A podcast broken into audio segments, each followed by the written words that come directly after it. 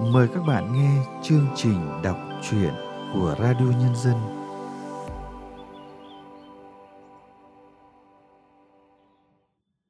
Các bạn thân mến, trong chương trình đọc truyện hôm nay, Radio Nhân dân xin gửi tới các bạn truyện ngắn Tàn cho của nhà văn Phong Điệp. Xin mời các bạn thưởng thức qua giọng đọc Ánh Nguyệt.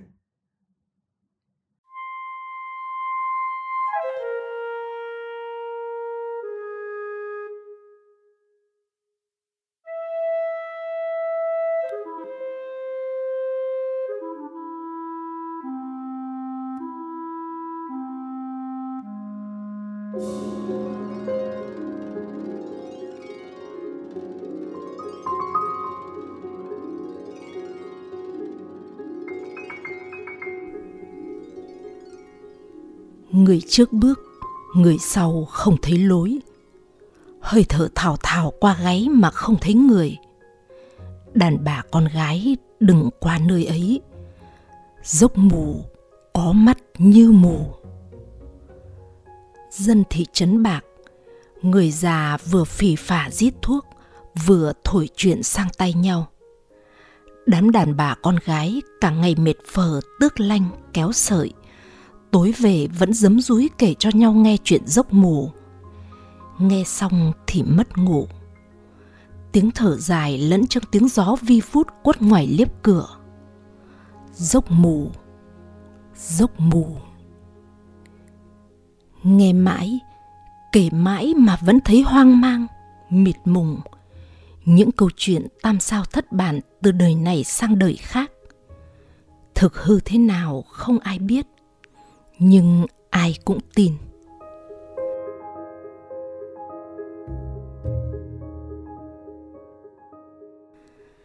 Dân thị trấn bạc không ai không biết bí mật dốc mù. Người già dặn con trẻ, chuyện này tuyệt đối không được nói với người ngoài, kẻo hùn cô về trả thù. Bí mật từ tai sang tai, từ miệng sang miệng truyền từ đời này sang đời khác. Hẳn sâu hơn vết dao chém vào đá lan nhanh hơn cả gió lốc. Gió mang bụi bụi xót con ngươi, bụi làm ứa nước mắt.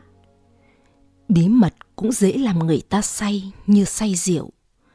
Rượu thì không ai uống một mình, rượu vào thì lời ra. Dần già bí mật lộ cả ra với người ngoài nhất là khi du lịch trong cơn khát chinh phục những mảnh đất còn hoang sơ và chứa nhiều huyền tích đã kéo đến đất này cấp tập hơn lũ quét cũng chẳng ai ngờ được ban đầu chỉ là dăm ba đám người lầm lũi phi vào chợ thị trấn bằng những chiếc xe máy biển số 29 đặc quánh bùn đất. Máy ảnh chớp lia lịa. Dân thị trấn giấu mặt sau hai bàn tay, hé hé mắt nhìn qua kẽ tay để xem những ống máy ảnh loang loáng chớp đèn. Chả hiểu mô tê gì. Chợ thị trấn, máy rêu xanh gì, có gì mà chụp. Phản thịt đầy nhặng, có gì mà chụp. Chó lẻ lưỡi liếm rượu tràn trên đất, có gì mà chụp.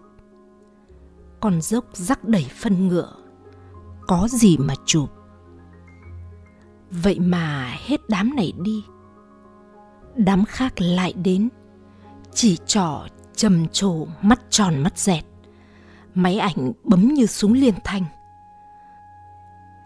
Rồi những ông chủ quần sọc, áo thơm nức nước hoa, từ đâu đầu đầu đâu cũng mò đến, hai tay hai súng, vừa iphone vừa ipad, đọc vành vách bản đồ thị trấn, ngắm nghía, chỉ trỏ gật gù.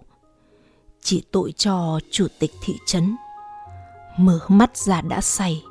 Hết đám khách này đến đám khách khác. Cứ nhấp môi hết năm chén mới bàn chuyện. Thành thử ngày nào ngày nấy cũng đều lướt khướt, say từ đầu sáng đến tối. Từ chân đến tay, từ tóc đến quần áo đều mụ mị vì rượu. Chó liếm chân chủ cũng khật khử, đứng không vững vì say. Liên miên cả năm trời như thế thì thị trấn bắt đầu có những thay đổi. Khách sạn đầu tiên của thị trấn mọc lên ngay chợ trung tâm, có tên Hòa Đỗ Quyên. Dân thị trấn Bạc trụm miệng cười thầm. Hòa Đỗ Quyên trên này có đáng gì mà người ta lại dùng để đặt tên cho cả một cái khách sạn bóng loáng như gương ấy. Hòa Đỗ Quyên chỉ hợp nở trên núi, nở giữa mây thôi. Đặt tên tầm thường thế, làm ăn không khéo thì lụi bại. ấy vậy vừa khai trương ít lâu, khách sạn Hoa Đỗ Quyên người ra kẻ vào tấp nập. Mà toàn những người, đàn bà thì mặt hoa da phấn, đàn ông thì thuốc lá chỉ bập bập non nửa đã ném xuống đất. Nói chuyện cứ ba câu lại xỉ sổ, nâu nâu ét ét. Sau hoa đỗ quyên, một loạt khách sạn mọc lên. Nhiều quá nên người thị trấn bạc nhớ mũi hoa đỗ quyên.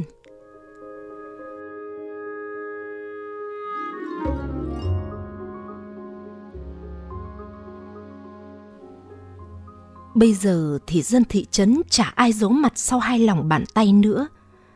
Ngày cuối tuần, các khách sạn của thị trấn nêm chặt người. Dân thị trấn bạc nhanh chóng nhìn thấy cơ hội hốt tiền, lập tức rúm người nhà vào một góc, còn lại cơi nới phòng ốc, mở cửa hàng tắm lá thuốc, massage bấm huyệt, bán đồ lưu niệm, bán các đặc sản rừng, hoặc cho khách ở theo mô hình homestay. Chủ nhà vừa kiêm dọn phòng, kết hợp kế toán thu tiền và hướng dẫn viên du lịch luôn hướng dẫn du lịch theo kiểu kể chuyện truyền kỳ, mượn hình thức truy hỏi của một game show truyền hình đang hot là Đố bé vì sao, làm đám khách thành phố mắt tròn mắt dẹp, nửa tin nửa ngờ. Cánh phóng viên báo chí giữa lúc đói tin bài rủ nhau đổ xô lên đây, lê la nhặt nhạnh đủ thứ chuyện của thị trấn Bạc và đương nhiên không thể bỏ qua cục nam châm hút mọi mối quan tâm. Dốc mù. Người trước bước người sau không thấy lối. Hơi thở thảo thảo qua gáy mà không thấy người. Đàn bà con gái đừng qua nơi ấy. Dốc mù có mắt như mù.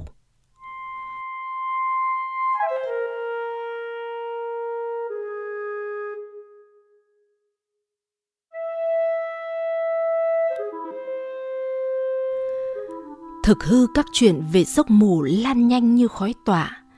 Lũ con nít váy xanh váy đỏ mọc lên chi chít các con dốc, bắn sập sẻng tết dây xanh đỏ, miệng hello thank you nhuyễn như bột mèn mén. Một tay chỉ lên đỉnh dốc mù, một tay thu tiền nhét vào giải lưng quần. Càng kể ly kỳ, khách càng mua đông. Mỗi ngày chuyện dốc mù lại thêm những tình tiết mới. Không nghe thì thôi nghe là nghiện. Khách dưới xuôi lên như bị dẫn dụ, trăm người như một.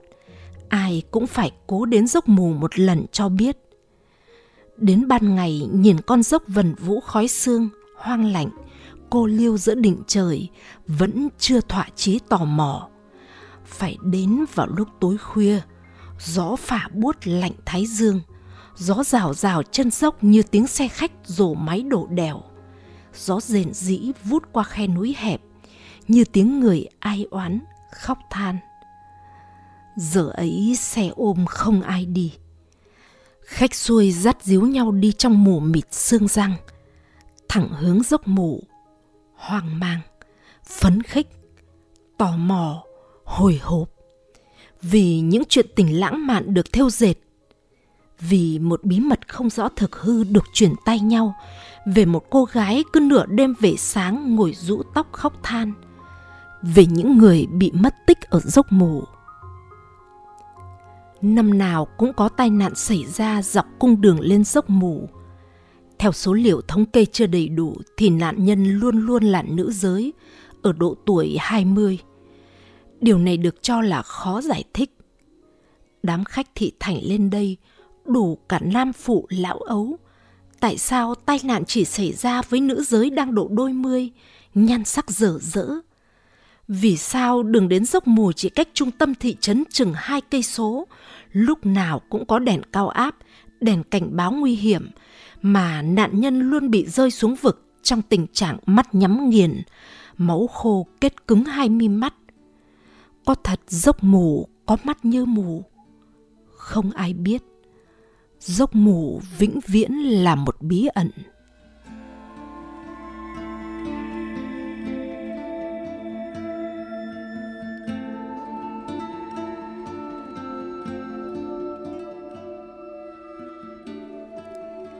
Linh và chị Đào, chị Tuyết thì chẳng sợ. Khi đất thị trấn sắn ra tiền triệu, ba chị em chẳng đủ tiền thuê mặt bằng chỗ chợ trung tâm. Mà dọc thị trấn, đường ngang lối tắt nào cũng ê hề hàng quán. Kiếm sống ngày càng khó khăn. Không kiếm được tiền thì con mình nó cặp đất mà ăn à? Một hôm khi ba chị em ngồi đan áo, Linh rủ hay mình lên dốc mù? Hai chị trợn tròn mắt, đồng thanh, điên à? Linh ngồi nín thinh, cuộn len rơi xuống đất, lăn vào gầm ghế, chạy tọt vào góc giường. Linh chạy theo nhặt lên, gầm giường đầy đầu mẩu thuốc lá. Linh nhìn thấy cả cái đồng hồ quân tặng Linh hồi gặp nhau dưới phố. Nghe đầu quân phải mua cả tiền triệu. Lần trước, trong lúc bí tiền quá, Linh truy hỏi chồng mãi nhưng không thấy. Hóa ra nó nằm đây. Dưới cái ổ của chồng Linh, thứ quà tặng đắt giá duy nhất quân tặng Linh, rốt cuộc cũng chỉ là thứ nằm vạ vật để cho bụi phủ. Lúc cần thì chả tìm thấy, lúc thấy thì cũng vô giá trị. Chồng Linh đi thì chớ, về nhà là chui vào cái ổ này khói thuốc nhả nghi ngút như đầu tàu hỏa lâu ngày chưa thay dầu. Mắt dán vào màn hình. Đèn game online bật sáng xanh lẻ như mắt mèo. Bùm chiếu, bùm chiếu. Ba ngày không cần ăn, không cần uống. Chỉ cần bùm chiếu, bùm chiếu. Lúc chuẩn bị lấy nhau, thấy cả hai đứa không nghề ngỗng, mẹ Linh đã rít lên rồi chửi Con ngu, mày không nghe tao thì mặc xác mày Mặc xác thì mặc xác Linh chả quan tâm Yêu là lấy Quen nhau ba tháng đã thấy không thể sống thiếu nhau Linh đẹp gái nhất thị trấn bạc Xứng đôi vừa lứa với Linh chỉ có quân Đám con trai thị trấn tiếc hủi hụi nhưng không thể không công nhận điều ấy. Quân cao mét tám, mặt mũi thư sinh, lúc nào cũng sơ mi dắt trong quần, đẹp như tài tử Hàn Quốc. Quân lại chịu bỏ đô thị náo nhiệt lên thị trấn này với Linh, đủ thấy tình yêu quân dành cho Linh mãnh liệt đến chừng nào. Thực ra, còn người nữa phải kể đến là Sàng. Sàng người nhỏ thó, đen như cụ ấu, cả năm chỉ dám đứng đầu dốc chợ thị trấn, ngày ngày nhìn Linh đi qua. Sảng chẳng nói chẳng rằng. Hôm nào thấy Linh vui là Sảng vui. Thấy mặt Linh u ám là cả ngày hôm ấy Sảng như đi đón đám ma của chính mình.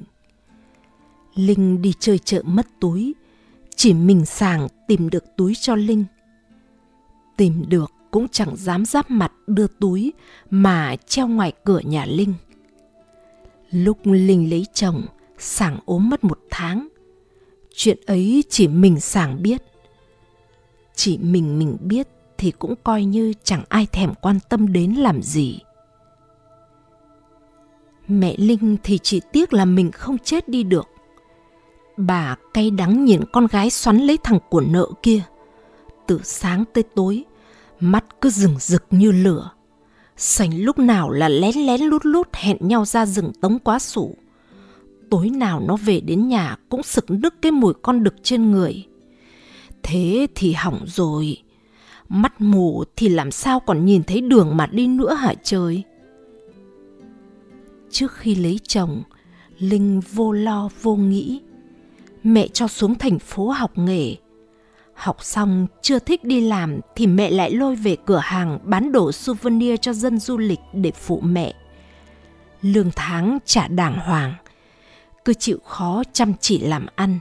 Đến lúc cứng cáp, nếu thích mẹ mở cho cửa hàng riêng nhà khác có mơ cũng chả được. Mọi sự đang yên ả, thì linh đùng đùng đòi lấy cái thằng ngoài cái vẻ ngoài bảnh bao, ngoài cái bản năng con được hừng hực, còn lại chẳng có gì đáng để tin tưởng cả. Kinh nghiệm của người từng trải, bà biết cái thằng lưng dài như lưng vượn ấy chỉ là ngữ ăn không ngồi rồi, làm khổ con gái bà bà mắng, bà chửi. Nó vẫn trơ trơ. lòng dạ nó vẫn để cả ở chỗ cái thằng người vượn kia rồi. Thế thì nó đừng cầu viện gì đến mẹ nữa. Mẹ ngu dại đã lấy thằng chồng bất tài. Giờ mẹ nhìn con lặp lại vết xe đổ. Khác gì sát lá han vào dạ.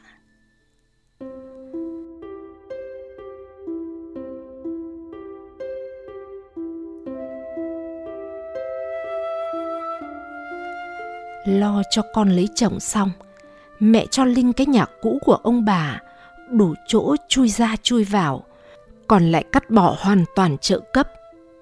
Mà linh cũng đừng mơ vác mặt đến cửa hàng của mẹ mà xin xỏ nữa. Nhìn nhau chỉ càng khó chịu. Tốt nhất là đường ai nấy đi. Chúng mày giỏi giang thì tự kiếm tiền mà nuôi nhau.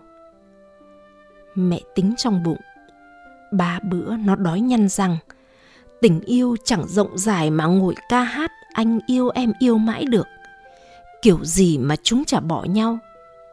Cho nó sáng cái mắt ra, lúc ấy mới tu tỉnh làm người được.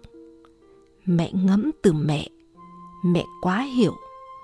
Mẹ chỉ tiếc mình ngẫm ra mọi thứ khi đã quá muộn bây giờ mẹ thêm nỗi đau về đứa con gái ương bướng đang đi lại con đường đau khổ của mình mà không thể can ngăn được. Tốt nhất là cho nó tự ngã mà tự sáng mắt ra. Cái bệnh mù vì yêu ấy, chả ai chữa được cho ai. Kiếm tiền thì kiếm tiền, linh chả ngại xấu, chả ngại khổ. Gái có chồng thì còn gì mà phải tiếc nữa đây? Linh sắm chậu than ngồi đầu đường. Tối tối linh ngồi quạt ngô, chồng ở nhà bùm chiếu đợi vợ. Vợ về, chưa kịp lau bụi than lem nhem trên mặt, chồng đã vật ngửa ra, dại đen hỉ hục như chó gặm xương, chả cần biết cảm xúc của cái khúc xương mình đang vần vỏ nó thế nào. Kết quả của những lần giải đen là hai năm hai đứa con một đứa điệu lưng một đứa kê ghế ngồi bên cạnh nhìn mẹ quạt ngô. Bố thì vẫn ở nhà, bốm chiếu bốm chiếu con thì mỗi ngày mỗi lớn, tiền tiêu mỗi ngày mỗi nhiều.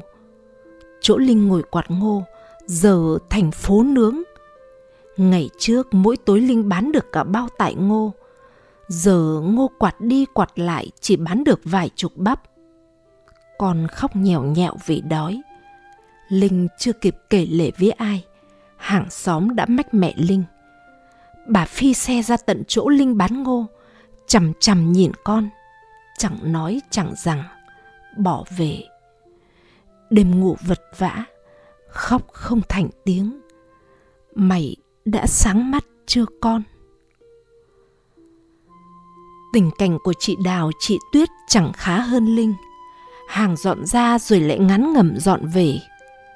Kéo dài mãi cảnh này, mấy chị em không ngả nón ăn xin thì cũng ngả phản làm điếm. Dốc mù khách nhiều bà chị em mình tha hồ mà bán. Nhặt lại được cuộn len lem luốc, bụi bặm và tàn thuốc lá, linh mạnh dạn rủ thêm lần nữa. Sợ đếch gì? Chị đào tắc lưỡi phẩy tay, sống chết có số. Kể từ bữa ấy, quán nướng giấc mù của ba chị em, linh, đào, tuyết ra đời.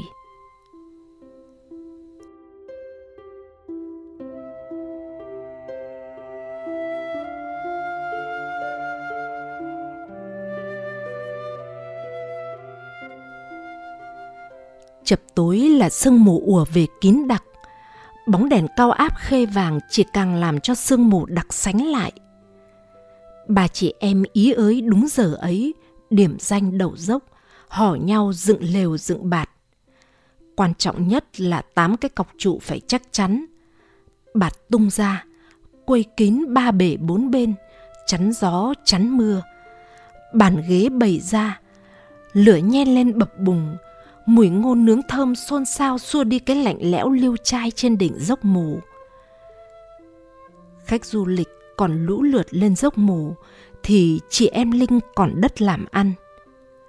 Linh chỉ khác chị Đào, chị Tuyết ở đoạn mời khách. Hai chị đon đả bao nhiêu thì Linh lặng lẽ bấy nhiêu. Cả tối từ lúc sắp được hàng, nhen được lửa, Linh chỉ cắm mặt vào chậu than rừng rực cháy. Lửa tàn thì chêm than mới, gió tạt thì che chắn cho than khỏi lụi. Khách vào tự kéo ghế ngồi. Muốn ăn gì thì Linh làm. Chả cười, chả nói. Có người tưởng Linh bị câm. Linh chả thanh minh. Có khi câm được, điếc được, còn đỡ khổ hơn. Chậu than của quán Linh lúc nào cũng đượm lửa nhất. Lửa bén đều, không bốc cao làm khét đồ ăn, không lưu diêu dễ bị gió tạt tắt. Đồ ăn của Linh cũng xếp ngay ngắn nhất. Trứng nướng, thịt nướng, khoai nướng, sôi nướng, cái gì cũng nóng hôi hổi. Khách xa tới thường không chịu được khí hậu xứ này. Nước nóng vừa nhấp đầu môi, vào trong bụng đã nghe lạnh ngắt. Xôi nướng ăn mãi không thấy no. Trứng nướng ăn mãi vẫn thấy thiếu thiếu. Giá lạnh làm cho chân tay run rẩy. Trai gái ngồi cạnh nhau, choàng tay qua nhau vẫn thấy buôn bút. Cảm giác thèm được sưởi ấm níu khách lại, được ngồi chung bên một bếp lửa, nghe tiếng lửa liếm than giản giạt, cảm nhận được những sóng lửa tỏa nhiệt nhẫn nại, bền bỉ giữa đỉnh dốc mù quần cuột gió. Linh mới hai mươi, Linh cũng thèm lửa.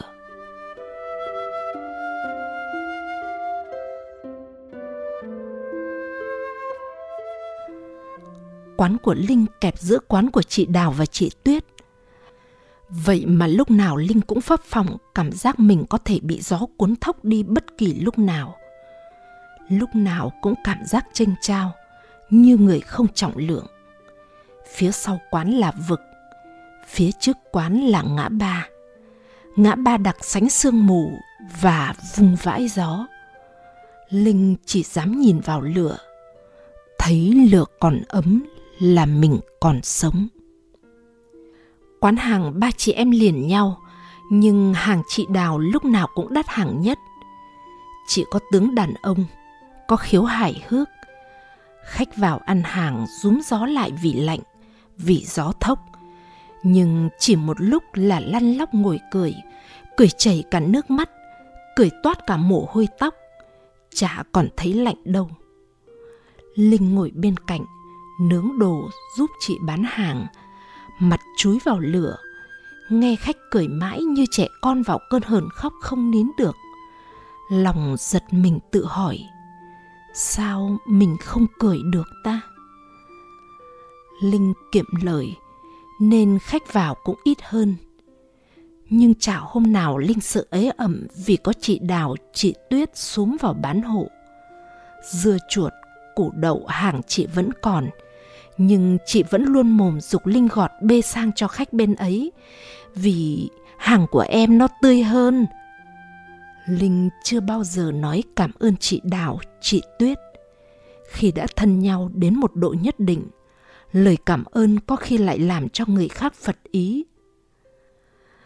Buổi đầu dựng quán ở dốc mù, chị Đào đã tuyên bố khách vào quán dốc mù là khách chung, không tụ vào nhau thì trụ làm sao được ở con dốc khắc nghiệt này lúc nào ba chị em cũng cùng đợi nhau hết khách rồi mới dọn hàng về chị tuyết chị đào lúc nào cũng có chồng đến dọn hàng cùng ban đầu lúc nào mấy anh chị cũng xuống vào giúp linh vừa giúp vừa mắng cái thằng chồng đẹp mã chỉ giỏi bùm chiếu vô trách nhiệm với vợ con vừa giúp vừa xót xa con em dở dỡ như hoa đỗ quyên mà phận mỏng duyên ôi. Nghe mãi, nghe mãi, Linh thấy mình giống như bát cháo bắt đầu ôi vữa ra rồi. Cháo vữa mà vẫn phải cho lên miệng mà nuốt, mà cười. Để khỏi phải nuốt cháo vữa, Linh thường mượn cớ ở lại, kiếm chút khách vét để về sau. Đợi hai cặp vợ chồng rộn ràng chở nhau về cuối dốc, Linh mới đứng dậy, lụi củi thu dọn một mình. Một lần như thế, sàng đột ngột xuất hiện, như chui từ lòng núi mà lên. Mặt mũi chân tay xám ngoét, chỉ có con mắt là đỏ rừng rực như lửa.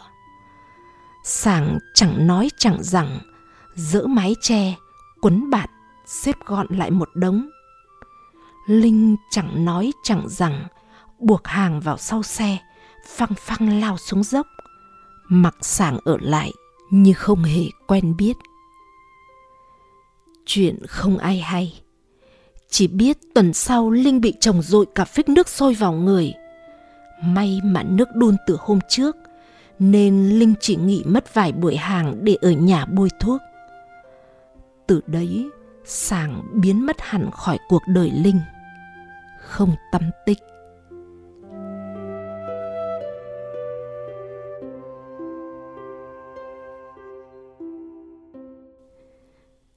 Trời càng về khuya sương càng giá buốt. Mù nặng thành mưa. Mưa quất chiêu chít vào da thịt Linh Rát như phải bỏng. Bỏng thì cũng phải dọn quán cho xong. Linh liêu siêu tháo dây quấn bạt. Bạt thấm gió, thấm nước Nặng như đá tảng. Cả người Linh loạn choạng như lá trúc gặp bão. Tay Linh lạnh cóng Các đầu ngón tay mất cảm giác cánh mũi chảy nước ròng ròng vì gió lộng. Linh hỉ hụi dồn hàng hóa vào hai thùng, chất sau xe. Xe bò từ đỉnh dốc xuống không khác gì lao xuống vực. Có lúc Linh nhắm mắt lại, thả lỏng cơ thể. Để trôi đi, trôi mãi vào không cùng. Lần nào cũng thế, lúc Linh bắt đầu trôi xuống đáy vực, thì tiếng con bé lại vẳng vẳng bên tai. Mẹ nhớ về sớm với em nhé. Nước giàn rủa trên mặt Linh. Dốc mù lúc nào cũng chiếu nặng nước. Mặn chát. Làm sao mà cứ rúc cái mặt vào chậu than thế? ngẩng mặt lên, cười cái xem nào. Khách qua khách lại cất lên một tiếng mời chào xem nào. Cái con bé này lạ thật kệ chị Đào mắng xa xả, Linh vẫn cứ cắm mặt vào chậu than. Mặc kệ gió hồng hộc thổi thốc tháo vào tấm bạt tre, mối bận tâm lúc này của Linh là lửa. Em cười cái xem có xinh không nào? Gã khách người thành phố, má phình phính xăm soi nhìn Linh. Linh dúi mặt vào chậu than đang ửng lửa, tránh ánh nhìn bỗ bã kia – Bỗng nhiên Linh thấy một bên dép giật ra khỏi chân. Linh hốt hoảng co người lại. Gã khách cười ồ ồ khoái chí, lật ngang lật ngửa cái dép rách của Linh. Người đẹp mà đi cái dép rách thế này hả? Để anh hàn lại cho nhé. Chị Đào nhìn xéo sang. Em nó là gái có chồng rồi. Cậu đừng trêu ghẹo kẻo mà tội nghiệp. Gã khách càng có cớ nhìn xoáy vào mặt Linh. Em nói thật lòng mà chị bảo trêu ghẹo gì? Chị cho em số điện thoại của cái thằng tên là chồng để em nói chuyện. Trẻ thế này, sinh thế này, sao lấy chồng sớm thế em? Chồng đâu mà phải lọ mọ một mình cho khổ. Về phố với anh không em? Chị nói thật, chồng nó ghen lắm. Đàn bà con gái có chồng rồi, khổ lắm. Thôi, em tha cho nó. Ơ cái chị này, ai mạnh người ấy được em nhỉ? Linh cơi lửa, chêm thêm than. Đám khách thành phố giọng điệu sao giống hệt nhau. Giá mà cho được một mồi lửa. Giá mà cháy thành than được. Có lúc Linh thắt lòng tự hỏi Sàng đi đâu? Liệu quân chồng Linh đã ra tay gì với Sàng? Linh nghe gã nói điều ấy trong một lần làm tình cao hứng. Linh nín thở chờ gã phun ra bí mật gớm ghê mà gã mới chỉ tiết lộ nửa kín nửa hở cho Linh phải chờ đợi, phải thèm. Quân biết được điều ấy. Gã sốc Linh dậy, mắt vằn đỏ, rồi gã ấn mặt Linh vào của quý của mình, bắt Linh làm bằng miệng, bằng tay, miễn sao cho gã khoái cảm. Gã thừa biết có hỉ hụi trên cơ thể Linh thì cũng chỉ như làm tình với một con cá chết mà thôi. Nên gã nghĩ ra cách mới để hành Linh. Mày có muốn biết tin thằng Sàng không? Gã lồng lộn bắt miệng Linh, tay Linh giật liên tục. Mày có muốn biết thằng người tình của mày còn sống hay đã chết không? Mày có muốn biết? Đến câu hỏi lần thứ bảy thì cả mồm Linh giàn rụa cái thứ nước nhựa nhựa, gây gây. Linh ôm miệng lao ra ngoài sân. Sau cơn khoái cảm cao trào, quân vật xuống giường, ngủ như một con lợn vừa bị chọc tiết. Mặc kệ Linh vẫn rúm gió cạnh gốc hoa đỗ quyên, tiếp tục trận nôn ra cả mật xanh mật vàng. Sảng ơi, sảng ở đâu? Mấy hôm nay trời trở gió, gió ùa về con dốc này ngày một dữ dằn hơn. Mái quán xô nghiêng xô ngả. Mấy cái cọc trống dùng mình như có động đất. Cái quán nướng đầu dốc mù thành ra như mảnh bọt bám đầu con sóng dữ. Khi nào thì bọt tan đây? Để chẳng còn phải rúc mặt vào chậu than. Chẳng phải nghĩ. Chỉ cần tan ra được. Linh đã nhìn đống phích vỡ vụn trên sàn nhà ngổn ngang đầu mậu thuốc lá. Nhìn cơn nóng giận kéo sạch sạc gương mặt chồng mà ước mình cũng có thể tan vụn như đống phích ấy. Tan vụn đi rồi thì chả phải lo tối tối quàng quẩy thổ hàng lên đầu dốc. Chẳng phải bập bênh trên cái ghế nhựa quẻ chân, buộc túm buộc tó cái lều bạt, lo gió thốc. Lỡ gió có ộc xuống, lều bạt không còn đã đành, mà đến cả cái thân hình bé mọn này chắc cũng bị tát dạp vào đâu đó rồi. Thôi thì tan đi đâu thì tan đi cho xong. Khỏi phải bước chân về nhà đã thấy bùm chiếu, bùm chiếu. Khỏi phải gặp lại những cơn nôn lộn ngược cả ruột gan. Khỏi phải thấy bát đũa quăng khắp sàn, đầu mẩu thuốc lá quăng khắp sàn, cằn nhằn quăng khắp sàn, ê chề quăng khắp sàn tan được đi đâu thì tan nhưng muốn mà không tan đi được. Linh nhất định không thể tan được. Mày bỏ tao tao bóc chết hai đứa này rồi tao cũng chết luôn. Hai đứa bé con thô lố mắt nhìn mẹ. Con em vẹt tay lau nước chảy từ mắt mẹ, cho vào mồm mút. Thằng anh giang tay vụt bốp vào mặt con em. Ai cho mày ăn mẹ? Con em gào lên. Thằng anh cũng gào lên linh cũng gào lên. Gào như một con sói hoang bị xa bẫy, không cách nào vùng thoát ra được. Con nghe mẹ gào, đổ nhào vào mẹ. Ôm chặt lấy mẹ, chặt đến độ tay con đỏ rừ da mẹ bị tay con bấu cũng đỏ rừ nhưng con vẫn phải bấu chặt hơn nữa. Cứ như thể nếu bỏ tay ra, mẹ sẽ vỡ tan trong tiếng gào xé ruột, xé gan ba con sói xa bẫy đổ gục vào nhau, nát bươm trong đau đớn. Từ ngày này sang tháng khác, linh cắm mặt vào chậu than, nhìn hết lớp than này đến lớp than khác biến thành cho linh thấy mình cũng như tàn cho ấy thôi, nhưng vẫn cứ phải cố rực lên mà nhen thêm chút lửa.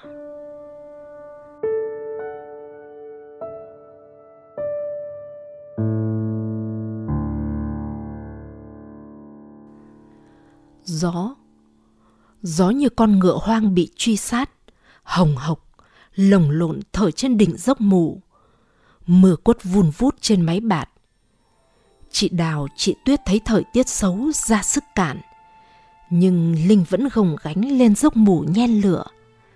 Linh sợ một ngày đỉnh dốc mù không có lửa. Lúc ấy Linh cũng chẳng còn gì mà chờ đợi nữa. Dựng xong mấy tấm bạt quay quanh quán, Linh lập bập nhen lửa. Lửa lóe lên rồi lại tắt phụt. Gió hùng hãn giật tấm bạt buộc lỏng tay, quăng vào mặt Linh.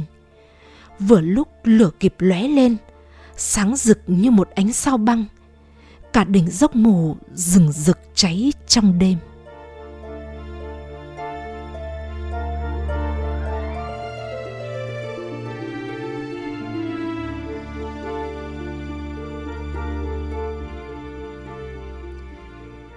Tôi làm nghề hướng dẫn viên du lịch ở thị trấn Bạc đã hơn 10 năm.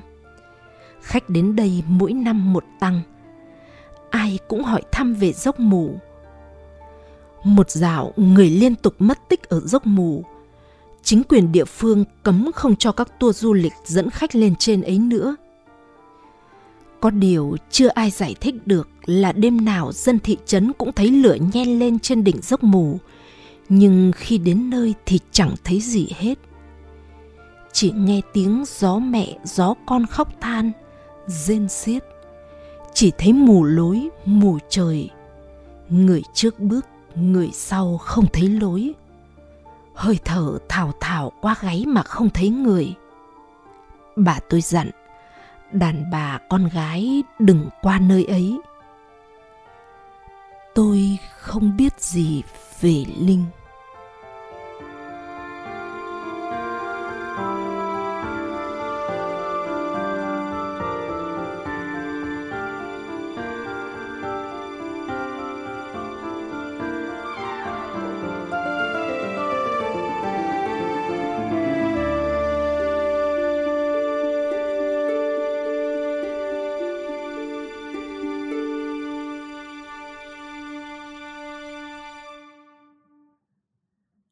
Các bạn vừa nghe xong truyện ngắn Tàn cho của nhà văn Phong Điệp qua giọng đọc Ánh Nguyệt.